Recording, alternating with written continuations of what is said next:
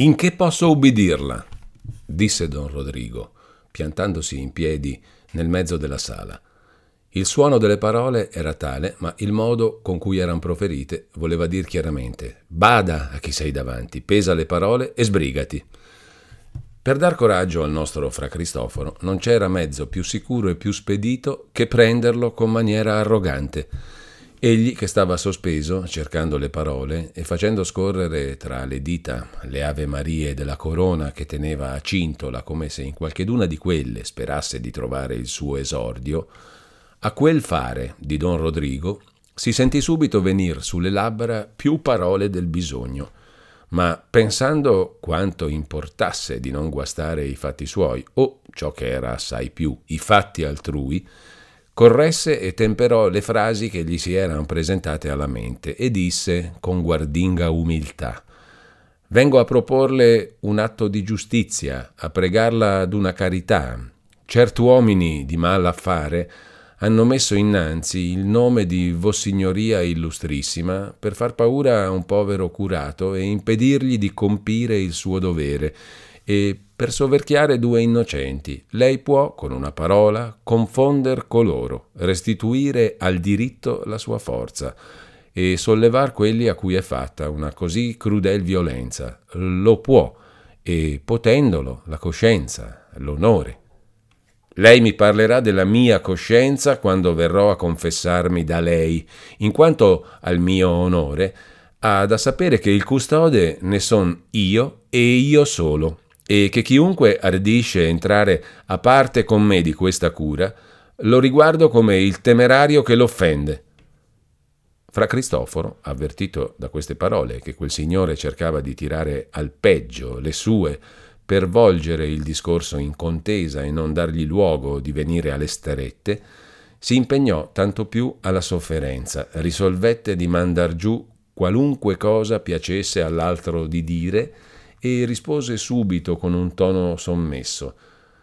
Se ho detto cosa che le dispiaccia è stato certamente contro la mia intenzione. Mi corregga pure, mi riprenda, se non so parlare come si conviene, ma si degni ascoltarmi. Per amor del cielo, per quel Dio al cui cospetto dobbiamo tutti comparire. E così dicendo aveva preso tra le dita e metteva davanti agli occhi del suo accigliato ascoltatore il teschietto di legno attaccato alla sua corona. Non sostini a negare una giustizia così facile e così dovuta a dei poverelli. Pensi che Dio ha sempre gli occhi sopra di loro e che le loro grida, i loro gemiti sono ascoltati lassù. L'innocenza è potente al suo... Eh, padre! interruppe bruscamente don Rodrigo.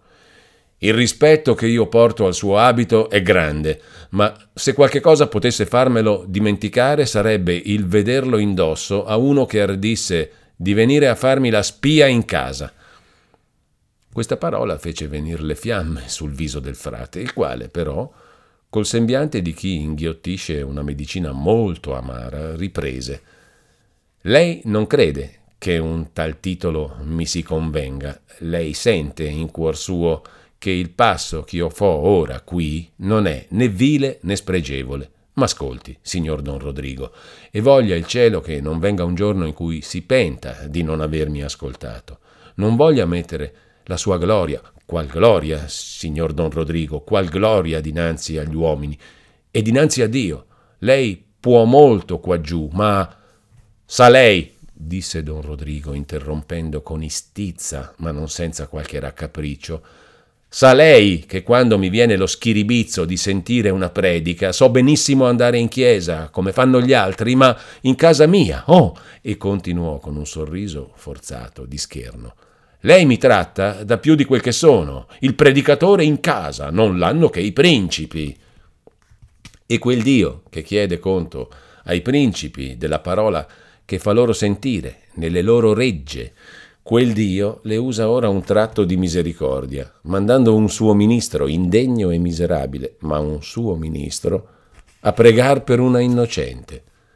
Insomma, padre, disse don Rodrigo facendo atto d'andarsene, Io non so quel che lei voglia dire, non capisco altro se non che ci deve essere qualche fanciulla che le preme molto. Vada a fare le sue confidenze a chi le piace e non si prenda la libertà di infastidir più a lungo un gentiluomo.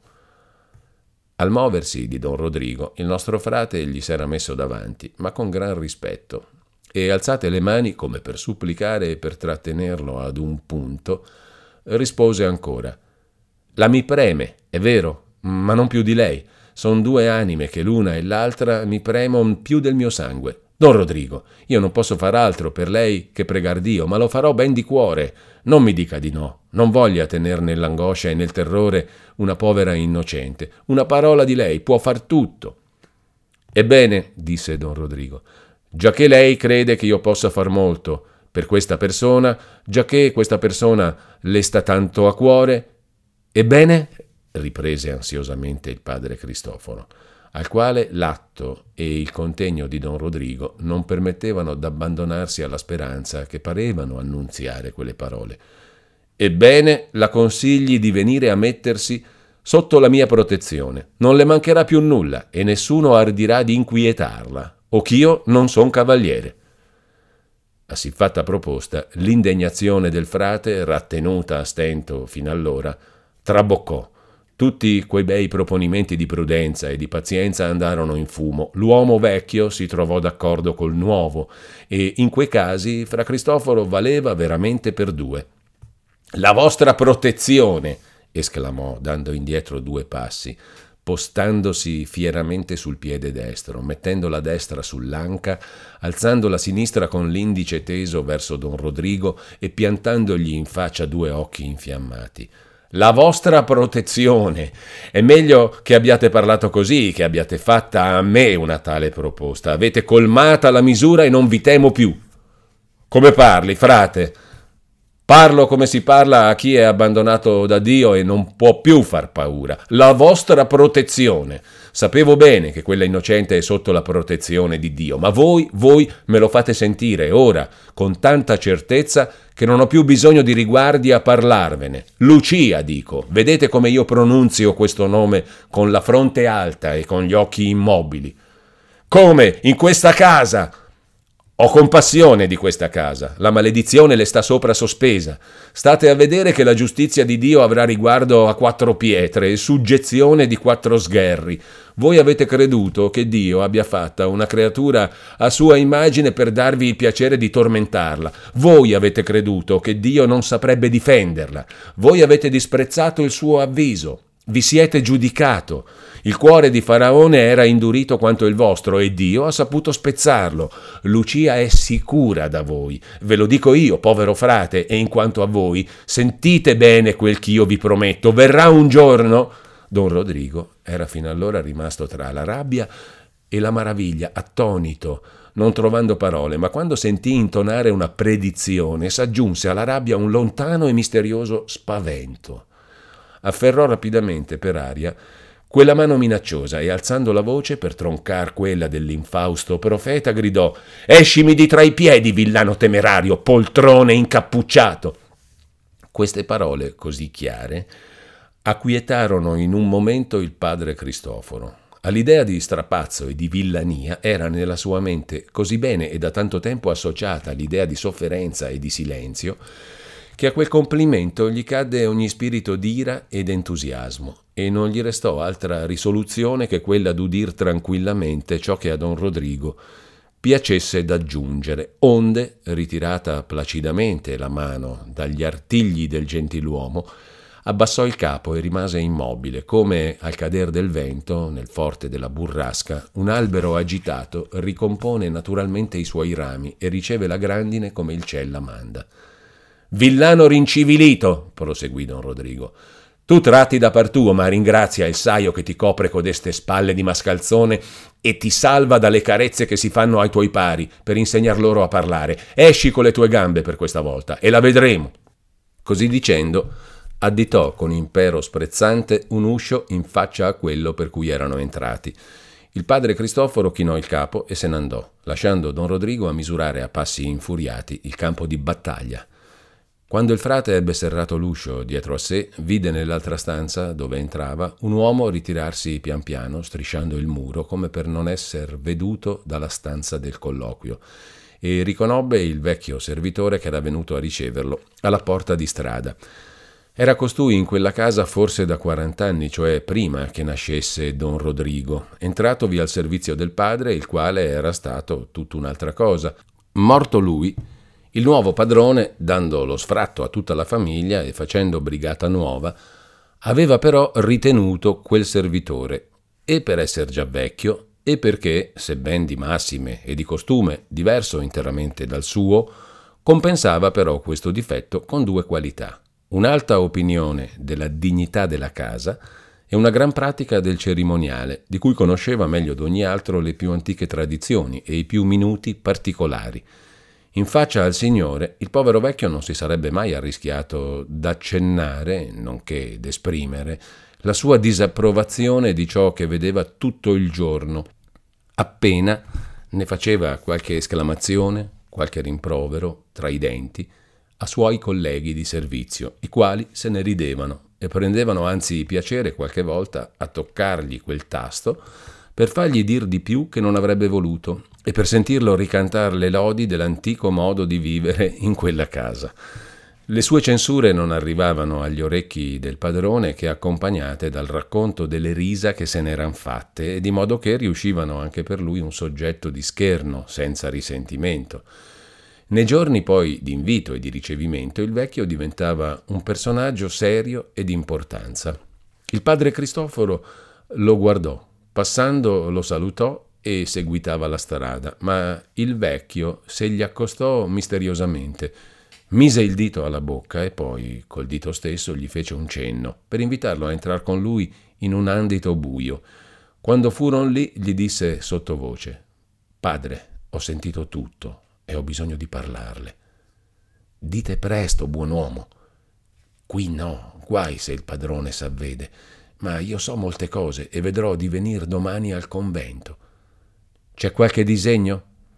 Qualcosa per aria c'è di sicuro, già me ne son potuto accorgere, ma ora starò sull'intesa e spero di scoprir tutto, lasci fare a me. Mi tocca a vedere, a sentir cose, cose di fuoco, siamo in una casa, ma io vorrei salvar l'anima mia. Il Signore vi benedica e, proferendo sottovoce queste parole, il frate mise la mano sul capo bianco del servitore che, quantunque più vecchio di lui, egli stava curvo dinanzi nell'attitudine d'un figliuolo.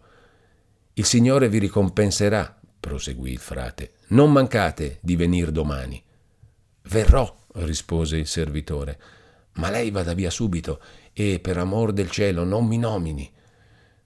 Così dicendo e guardando intorno, uscì per l'altra parte dell'andito in un salotto che rispondeva nel cortile e, visto il campo libero, chiamò fuori il buon frate, il volto del quale rispose a quell'ultima parola più chiaro che non avrebbe potuto fare qualunque protesta. Il servitore gli additò l'uscita e il frate, senza dir altro, partì. Quell'uomo era stato a sentire all'uscio del suo padrone. Aveva fatto bene? E fra Cristoforo faceva bene a lodarlo di ciò? Secondo le regole più comuni e men contraddette è cosa molto brutta, ma quel caso non poteva riguardarsi come un'eccezione? E ci sono delle eccezioni alle regole più comuni e men contraddette? Questioni importanti, ma che il lettore risolverà da sé se ne ha voglia. Noi non intendiamo di dar giudizi, ci basti d'aver dei fatti da raccontare. Uscito fuori e voltate le spalle a quella casaccia, fra Cristoforo respirò più liberamente e s'avviò in fretta per l'ascesa, tutto infocato in volto, commosso e sottosopra, come ognuno può immaginarsi, per quel che aveva sentito e per quel che aveva detto ma quella così inaspettata esibizione del vecchio era stata un gran ristorativo per lui. Gli pareva che il cielo gli avesse dato un segno visibile della sua protezione. Ecco un filo, pensava, un filo che la provvidenza mi mette nelle mani e in quella casa medesima e senza ch'io sognassi neppure di cercarlo. Così ruminando, alzò gli occhi verso l'occidente, vide il sole inclinato che già toccava la cima del monte e pensò che rimaneva ben poco del giorno. Allora, benché sentisse le ossa gravi e fiaccate da vari strapazzi di quella giornata, pure studiò di più il passo per poter riportare un avviso qual si fosse a suoi protetti e arrivar poi al convento prima di notte, che era una delle leggi più precise e più severamente mantenute del codice cappuccinesco. Intanto, nella casetta di Lucia erano stati messi in campo e ventilati disegni dei quali ci conviene informare il lettore. Dopo la partenza del frate i tre rimasti erano stati qualche tempo in silenzio, Lucia preparando tristamente il desinare, Renzo sul punto d'andarsene ogni momento per levarsi dalla vista di lei così accorata e non sapendo staccarsi. Agnese tutta intenta, in apparenza, all'aspo che faceva girare, ma in realtà stava maturando un progetto e quando le parve maturo ruppe il silenzio in questi termini. Sentite, figliuoli, se volete aver cuore e destrezza, quanto bisogna, se vi fidate di vostra madre, a quel vostra Lucia si riscosse, io mi impegno di cavarvi di quest'impiccio meglio forse e più presto del padre Cristoforo, quantunque sia quell'uomo che è. Lucia rimase lì e la guardò con un volto che esprimeva più maraviglia che fiducia in una promessa tanto magnifica. E Renzo disse subitamente: Cuore, destrezza, dite, dite pure quel che si può fare. Non è vero, proseguì Agnese, che se foste maritati si sarebbe già un pezzo avanti e che a tutto il resto si troverebbe più facilmente ripiego? C'è dubbio? disse Renzo. Maritati che fossimo, tutto il mondo è paese e a due passi di qui, sul Bergamasco, chi lavora seta è ricevuto a braccia aperte. Sapete quante volte Bortolo, mio cugino, mi ha fatto sollecitare d'andar là a stare con lui, che farei fortuna, come ha fatto lui. E se non gli ho mai dato retta, gli è... che serve, perché il mio cuore era qui. Maritati si va tutti insieme, si mette su casa là, si vive in santa pace, fuori dall'unghie di questo ribaldo, lontano dalla tentazione di fare uno sproposito. N'è vero, Lucia? Sì, disse Lucia. Ma come? Come ho detto io, riprese la madre. Cuore e destrezza, e la cosa è facile. Facile, dissero insieme quei due, per cui la cosa era divenuta tanto stranamente e dolorosamente difficile. Facile a saperla fare, replicò Agnese. Ascoltatemi bene, che vedrò di farvela intendere. Io ho sentito dire da gente che sa, e anzi ne ho veduto io un caso, che per fare un matrimonio ci vuole bensì il curato, ma non è necessario che voglia, basta che ci sia. Come sta questa faccenda? domandò Renzo. Ascoltate e sentirete. Bisogna avere due testimoni ben lesti e ben d'accordo. Si va dal curato, il punto sta di chiapparlo all'improvviso, che non abbia tempo di scappare. L'uomo dice: Signor curato, questa è mia moglie. La donna dice: Signor curato, questo è mio marito. Bisogna che il curato senta, che i testimoni sentano, e il matrimonio è belle fatto, sacrosanto come se l'avesse fatto il Papa. Quando le parole sono dette, il curato può strillare, strepitare, fare il diavolo, è inutile. Siete marito e moglie. Possibile? esclamò Lucia. Come? disse Agnese. State a vedere che in trent'anni che ho passati in questo mondo, prima che nasceste voi altri, non avrò imparato nulla.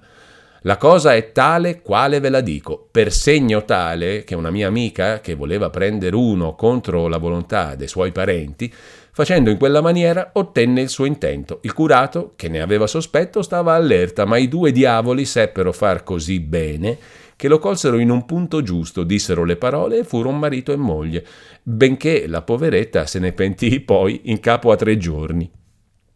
Agnese diceva il vero e riguardo alla possibilità e riguardo al pericolo di non ci riuscire che siccome non ricorrevano a un tale espediente se non persone che avessero trovato ostacolo o rifiuto nella via ordinaria, così i parrochi mettevano gran cura a scansare quella cooperazione forzata e quando un d'essi venisse pure sorpreso da una di quelle coppie, accompagnata da testimoni, faceva di tutto per iscapolarsene come Proteo dalle mani di coloro che volevano farlo vaticinare per forza. Se fosse vero, Lucia, disse Renzo guardandola con un'aria d'aspettazione supplichevole. Come se fosse vero? disse Agnese. Anche voi credete che io dica fandonie. Io m'affanno per voi e non sono creduta. Bene, bene, cavatevi d'impiccio come potete. Io me ne lavo le mani. Ah no, non ci abbandonate, disse Renzo. Parlo così perché la cosa mi par troppo bella. Sono nelle vostre mani, vi considero come se foste proprio mia madre. Queste parole fecero svanire il piccolo sdegno d'Agnese e dimenticare un proponimento che per verità non era stato serio. Ma perché dunque, mamma? disse Lucia con quel suo contegno sommesso. Perché questa cosa non è venuta in mente al padre Cristoforo? In mente? rispose Agnese. Pensa se non gli sarà venuta in mente, ma non ne avrà voluto parlare. Perché? domandarono a un tratto i due giovani. Perché, perché quando lo volete sapere i religiosi dicono che veramente è cosa che non sta bene. Come può essere che non stia bene e che sia ben fatta quando è fatta? disse Renzo. Che volete che io vi dica? rispose Agnese. La legge l'hanno fatta loro come gli è piaciuto e noi poverelli non possiamo capir tutto. E poi quante cose. Ecco, è come lasciare andare un pugno a un cristiano. Non gli sta bene, ma dato che gliel'abbiate, neanche il Papa non glielo può levare. Se è cosa che non gli sta bene, disse Lucia, non bisogna farla. Che? disse Agnese. Ti vorrei forse dare un parere contro il timor di Dio, se fosse contro la volontà dei tuoi parenti, per prendere un rompicollo, ma contenta me e per prendere questo figliuolo, e chi fa nascere tutte le difficoltà è un birbone e il signor curato. L'è chiara che l'intenderebbe ognuno, disse Renzo. Non bisogna parlare al padre Cristoforo prima di far la cosa, proseguì Agnese, ma fatta che sia, e ben riuscita, che pensi tu che ti dirà il padre? Ah, figliuola, è una scappata grossa, ma l'avete fatta. I religiosi devono parlar così, ma credi pure che in cuor suo sarà contento anche lui. Lucia, senza trovar che rispondere a quel ragionamento, non ne sembrava però capacitata. Ma Renzo, tutto rincorato, disse: Quando è così, la cosa è fatta. Piano, disse Agnese. E i testimoni? trovar due che vogliano e che intanto sappiano stare zitti, e poter cogliere il signor curato che da due giorni se ne sta rintanato in casa e farlo star lì che, benché sia pesante di sua natura, vi so dir io che al vedervi comparire in quella conformità diventerà lesto come un gatto e scapperà come il diavolo dall'acqua santa. L'ho trovato io il verso, l'ho trovato, disse Renzo battendo il pugno sulla tavola e facendo balzellare le stoviglie apparecchiate per il desinare, e seguitò esponendo il suo pensiero che Agnese approvò in tutto e per tutto. Sono imbrogli, disse Lucia, non son cose lisce. Finora abbiamo operato sinceramente. Tiriamo avanti con fede e Dio ci aiuterà. Il padre Cristoforo l'ha detto. Sentiamo il suo parere. Lasciati guidare da chi ne sa più di te, disse Agnese con volto grave. Che bisogno c'è di chieder pareri? Dio dice aiutati, ch'io t'aiuto. Al padre racconteremo tutto a cose fatte. Lucia, disse Renzo, volete voi mancarmi ora? Non avevamo noi fatto tutte le cose da buon cristiani? Non dovremmo essere già marito e moglie? Il curato non ci aveva fissato lui il giorno e l'ora? E di chi è la colpa se dobbiamo ora aiutarci con un po' di ingegno? No, non mi mancherete, vado e torno con la risposta. E salutando Lucia con un atto di preghiera e Agnese con un'aria di intelligenza, partì in fretta. Le tribolazioni aguzzano il cervello e Renzo, il quale nel sentiero retto e piano di vita percorso da lui fino allora non s'era mai trovato nell'occasione d'assottigliar molto il suo, ne aveva in questo caso immaginata una da far onore a un giure consulto. Andò addirittura, secondo che aveva disegnato, alla casetta d'un certo Tonio, che era lì poco distante, e lo trovò in cucina che, con un ginocchio sullo scalino del focolare e tenendo con una mano l'orlo d'un paiolo messo sulle ceneri calde, dimenava col matterello ricurvo una piccola polenta bigia di gran saraceno. La madre, un fratello, la moglie di Tonio, erano a tavola e tre o quattro ragazzetti ritti accanto al babbo stavano aspettando con gli occhi fissi al paiolo che venisse il momento di scodellare. Ma non c'era quell'allegria che la vista del desinare suol pur dare a chi se l'è meritato con la fatica. La mole della polenta era in ragion dell'annata e non del numero e della buona voglia de commensali. E ognun d'essi, fissando con uno sguardo bieco d'amor rabbioso la vivanda comune, pareva pensare alla porzione d'appetito che le doveva sopravvivere. Mentre Renzo barattava i saluti con la famiglia, Tonio scodellò la polenta sulla tafferia di Faggio che stava apparecchiata a riceverla e parve una piccola luna in un gran cerchio di vapori. Non di meno, le donne dissero cortesemente a Renzo: Volete restar servito? Complimento che il contadino di Lombardia e chissà di quanti altri paesi non lascia mai di fare a chi lo trovi a mangiare. Quando anche questo fosse un ricco epulone alzatosi allora da tavola e lui fosse all'ultimo boccone. Vi ringrazio, rispose Renzo. Venivo solamente per dire una parolina a Tonio e se vuoi, Tonio, per non disturbare le tue donne, possiamo andare a desinare all'osteria e lì parleremo.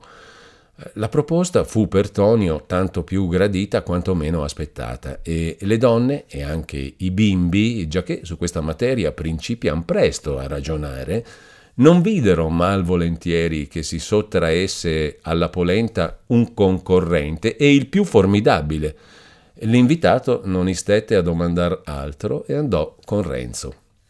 Giunti all'osteria del villaggio, seduti con tutta libertà, in una perfetta solitudine, giacché la miseria aveva divezzati tutti i frequentatori di quel luogo di delizie, fatto portare quel poco che si trovava, votato un boccale di vino, Renzo, con aria di mistero, disse a Tonio se tu vuoi farmi un piccolo servizio, io te ne voglio fare uno grande.